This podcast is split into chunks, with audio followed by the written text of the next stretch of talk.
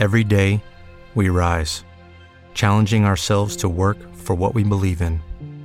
At U.S. Border Patrol, protecting our borders is more than a job, it's a calling. Agents answer the call, working together to keep our country and communities safe. If you're ready for a new mission, join U.S. Border Patrol and go beyond.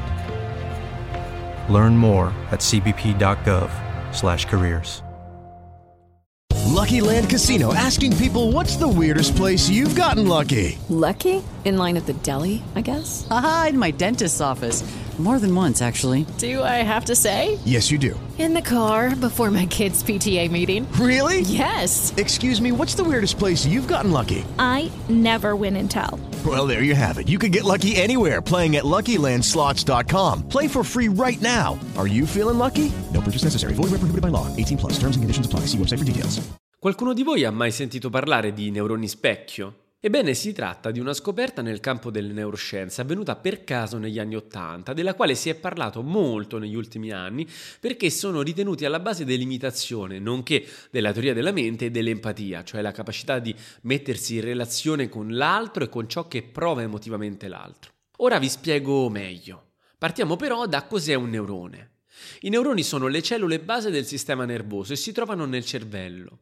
Si tratta di cellule eccitabili, cioè che si attivano quando sono presenti determinati stimoli fisici, come la vista e l'udito, oppure stimoli chimici, e che a loro volta integrano o trasmettono il segnale nervoso all'interno della cellula e ad altre cellule in tutto il corpo. Ovviamente esistono molte classificazioni dei neuroni che in questo episodio non spiegheremo per sintesi, ma li troverete in altri episodi. Per oggi ci concentreremo esclusivamente su questi neuroni specifici ritenuti per l'appunto indispensabili al fine della capacità empatica.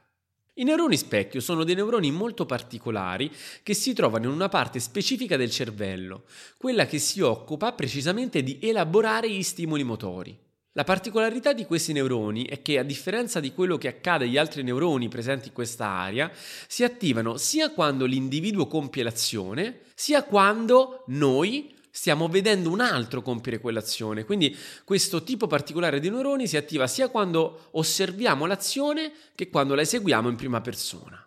Sono quindi neuroni che si attivano sia per cause sensoriali, e quindi vedere l'azione, che per finalità motorie e quindi compiere l'azione.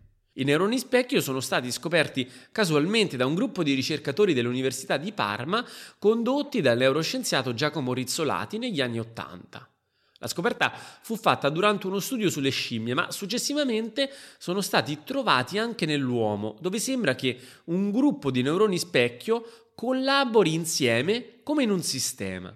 Nel frattempo sono state proposte molte diverse ipotesi sulla funzione di questi neuroni, tra le quali l'ipotesi che, come dicevamo in precedenza, i neuroni specchio potessero servire all'apprendimento per imitazione, oppure l'ipotesi che servissero a prevedere e comprendere le azioni e le emozioni dell'altro, immedesimandosi nell'altro.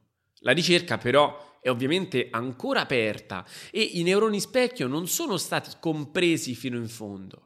Proprio per questo è necessario che la ricerca continui per capire meglio noi, il nostro comportamento, nonché le basi biologiche e neurobiologiche che lo muovono, spiegandoci finalmente quello che avviene dentro di noi e perché alcuni comportamenti apparentemente inspiegabili sono in realtà ben dimostrabili, sia dalla nostra psiche che dalla nostra neurofisiologia.